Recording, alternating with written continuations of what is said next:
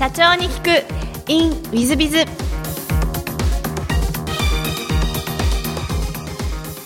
ィズビズの新谷です。先週の続きをお聞きください。熊本の和室はあの大英というのもお手伝いなさったとお聞きしてますけど、はい。これはどういう縁でそういうふうになられたんですか？はい、そうですね。あの私熊本に友人がおりまして、あの昔から熊本にはあのお世話になっていたんですけれども、あのちょうどまあうちの会社でファンドを組みまして、えー今も募集の期間は終わってしまったんですが、それでまあバンコクの郊外に、えー住宅を建てると。で今にタイの方ではもう日本は何でもトレンドなんですけれども、食でも洋服でも文化でもアニメでも旅行でも何でもタイの人は日本のものが大好きなんですが、えー住宅っていうところでもそのトレンドが来ていまして日本スタイルの住宅というのをタイの開発業者さんが作っているとでもう日本のお家より逆に日本らしい和室があったりですとか畳のお部屋がいっぱいあったりとか木がふんだんに使われているようなお家が今トレンドになっています。でそういったところのトレンドも含め同同時にあのやっぱりちょっとタイはすごく作ったら売れる作ったら売れると不動産はかなり活況なので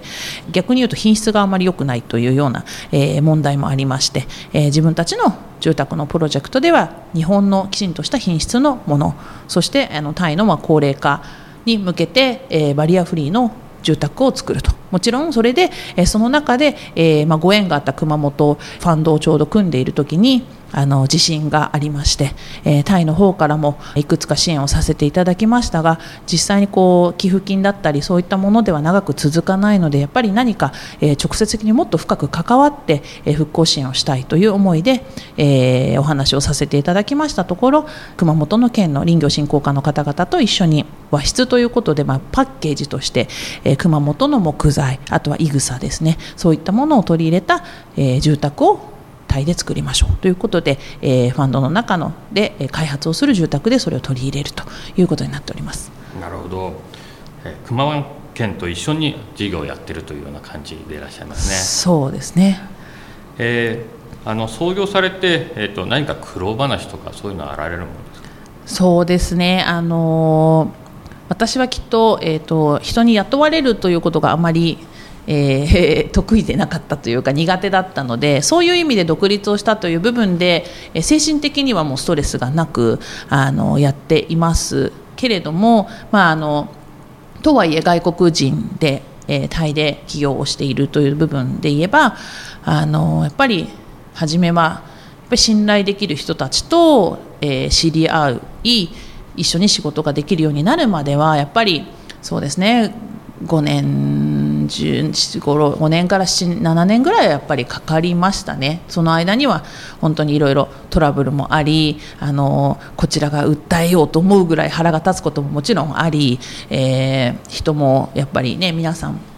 タイの人たちってすごくあのいつも笑顔で前向きでそれにあのすごくハングリーですからすごくあの一緒に仕事をしていて私も学ぶことが多いんですけれども片やあの人によってはやっぱりすごくのんびりししすぎているような人もいますし、まあ、時間通りにきちんと来ないとか約束を守らないみたいな人もいますので、まあ、そういったことを一つ一つこう当たりながら今はもういいスタッフたちがあのみんな集まってくれてみんな頑張ってやってくれてると、ね、あの取引先だったり関係会社さんも皆さん本当に信頼できるとことしかお仕事をしてないのでやっと本当にもうあの、まあ、ここ数年はもう本当に心地よく常にお仕事ができるような状態にはなりましたけれどももちろんそこに来るまではもう夜中も腹が立って寝れないぐらいの夜ももちろんたくさんあって、まあ、あのそれをこれ超えて今があるかなっていう感じですね。あとただあの女性経営者っていう意味では日本の皆さんの方が多分苦労されていてタイは女性の幹部、えー大企業でも女性の幹部ですとか女性の社長さんっていうのはすごく多いので逆に多分男性より多いぐらい多いんですね。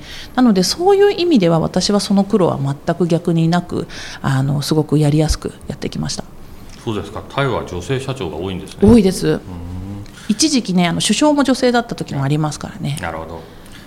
ではあのちょっと違う質問をさせていただきたいと思いますがあの好きなことに海桃子供好きなものに寝ること旅新しいことを知ること人に会うことということで、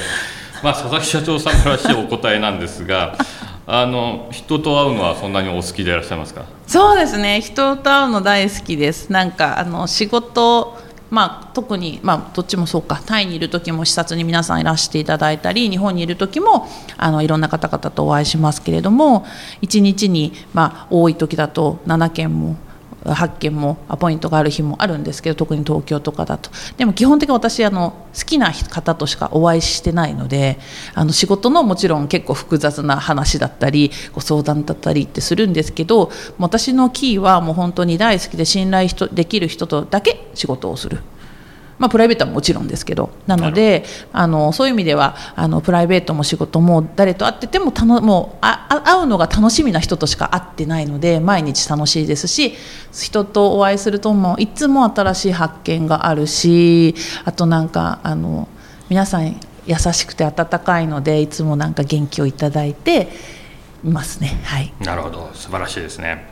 で座右の銘はあのいつも真摯に豊かさとともにということで佐々木社長様らしい座右の銘なんです。これ何かあの座右の銘にされた理由はあられますか？すいません。あんまり座右の銘考えたことがなかったので今回聞かれてちょっとうんふと思いついたのを書いたんですけどまあそうですね。一つまあ一つ一つというか常に毎日あの、まあ、真摯に誠実にいるっていうことはあの今までもずっと心がけてきたし、まあ、これからもあの特に私は、まあ、今日本で法人を立ち上げる準備もしてるんですけれどもまあ、新しいことをいつもやってきたので、えー、まあ、いろいろ難しいことにぶち当たることもあるし後から考えればもっといい道が本当はあったなっていうことはもちろん振り返れば思うことはありますけれどもただその時その時、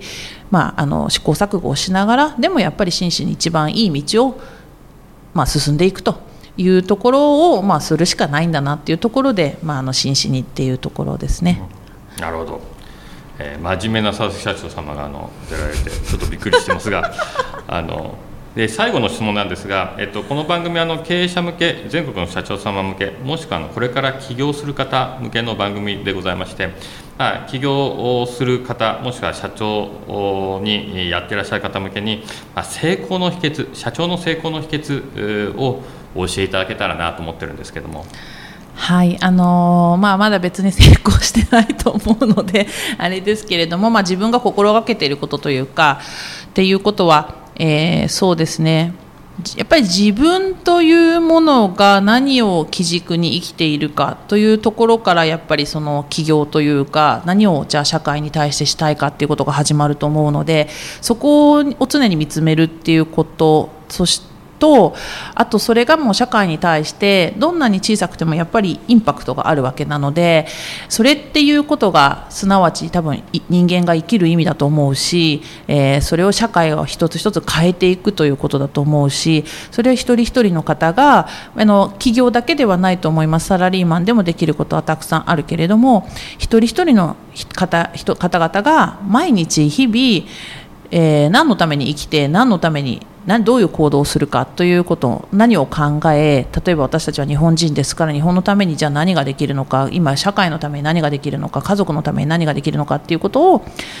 日々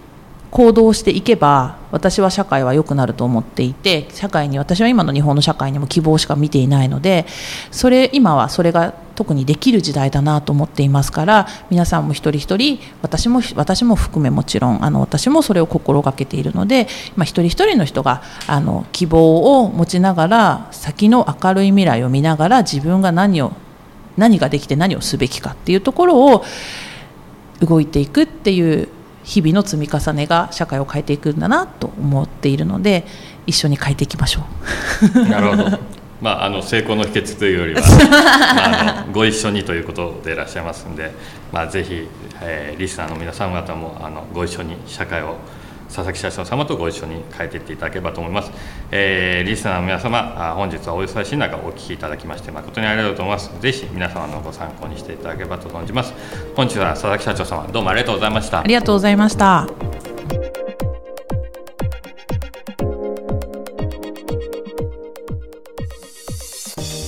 本日の社長ニックインウィズズをお聞きいただきまして誠にありがとうございますえー、佐々木社長様は昔から知ってるんですが自由でですねなのにあの大変真面目なことを最後お話しされてびっくりしてますが、えーまあ、社会のためというのは私もテーマの一つではございますし社長様方皆さん方も社会のために起業されていらっしゃるんではないかなと思います。そういう点であの社長様、えー、女性でお若いのにしっかりされていらっしゃいますし、えー、子育てもしながら社長業やっていらっしゃる、えー、タイと日本行ったり来たりしている社長様ですので皆さんの憧れる社長様なんではないかなと思います。ぜひあのご参考にしていただければなと思います。えー、本日の社長に聞く in with biz をお聞きいただきまして誠にありがとうございます。3分コンサルティング。WithBiz が社長の悩みを解決。本日の3分コンサルティングはペンネーム目黒の生態おじさん50代の男性だそうです。個人事業年商500万。自作家業の生態院経営。はじめまして、私は現在、約30年間勤めた会社を2年前に脱サラし、祖父の代から住んでいる目黒の自宅一部を改築し、生態院を営んでおります。場所柄、お客様、近隣の住民の方だけでなく、当院近くにお勤めの方もお越しいただけております。毎月一度はお越しいただくリピーターがお客様で50名ほどおります。しかし、つい1か月前にオープンした新規店を含め、当院から東北県内ライバル店は現在3つほどあり、開業から2年経った現在、毎月の新規顧客数はピーク時の半分ほどになってしまいました。え他店との差別化、ファン化のために、今後は個人ブランドが大事だとよく耳にするので、現在、新規顧客獲得のためにブログ、YouTube、Facebook をやっています。YouTube は自宅でもできる簡単ツボ押しテクニック動画を毎日投稿しています。これが想定外に好評で、本当に簡単にできて、これに聞いた指示をしてあげたら、今では家の中で四六時中やってます。動画を見ながら試したら泣きたいほどの痛みがすぐに収まったなど、嬉しいコメントを多くいただきます。ちょっとずつですが、SNS 投稿からお客様が来てくれ、リピートいただいてます。とはいえ、SNS からの来店まだまだ少なく、これからどうやって顧客を増やしていったのか、いいのか恥ずかしながらさっぱり分かりません。うちはもともと料金設定を縦に比べて割安に設定していまして、既存のお客様のためにもできるだけ値上げはしたくないのが本音ですが、この上は単価を上げることも視野に入れなければならないと考えています。新谷社長にぜひ集客方法をご教授いただきたいです。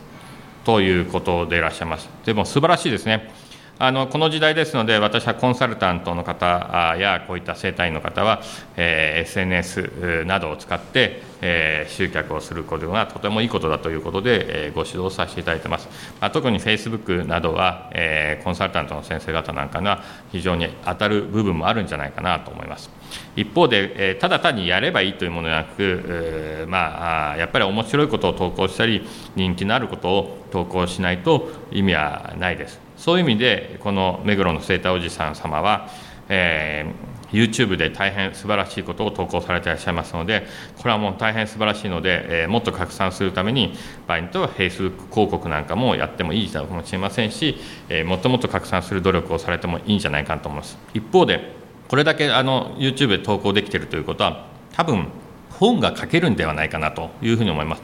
私はものえー、お客様でも目は1分で良くなるという本を出されたお客様が、まあ、びっくりするほど売れまして、えーまあ、30万冊ぐらい売れまして、えー、今、日本橋ですか、えー、の方中央区の方でやってますが、え、お客さんがあまりにもひっきりなしに来るようになって私との面談もあ朝早くか夜遅くしかですね面談していただけなくなってしまっているという、まあ、生態院をやってらっしゃるお客様がいらっしゃいます。えー、そういう意味で、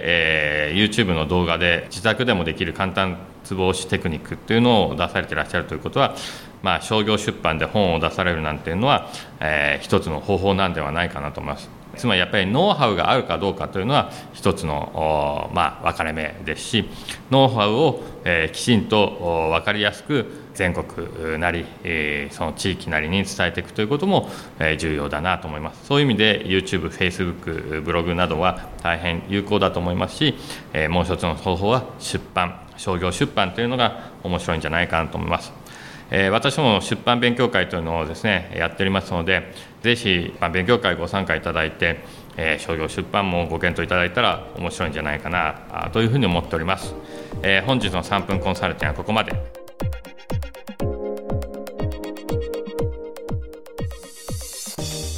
最後までお聞きいただきまして誠にありがとうございました。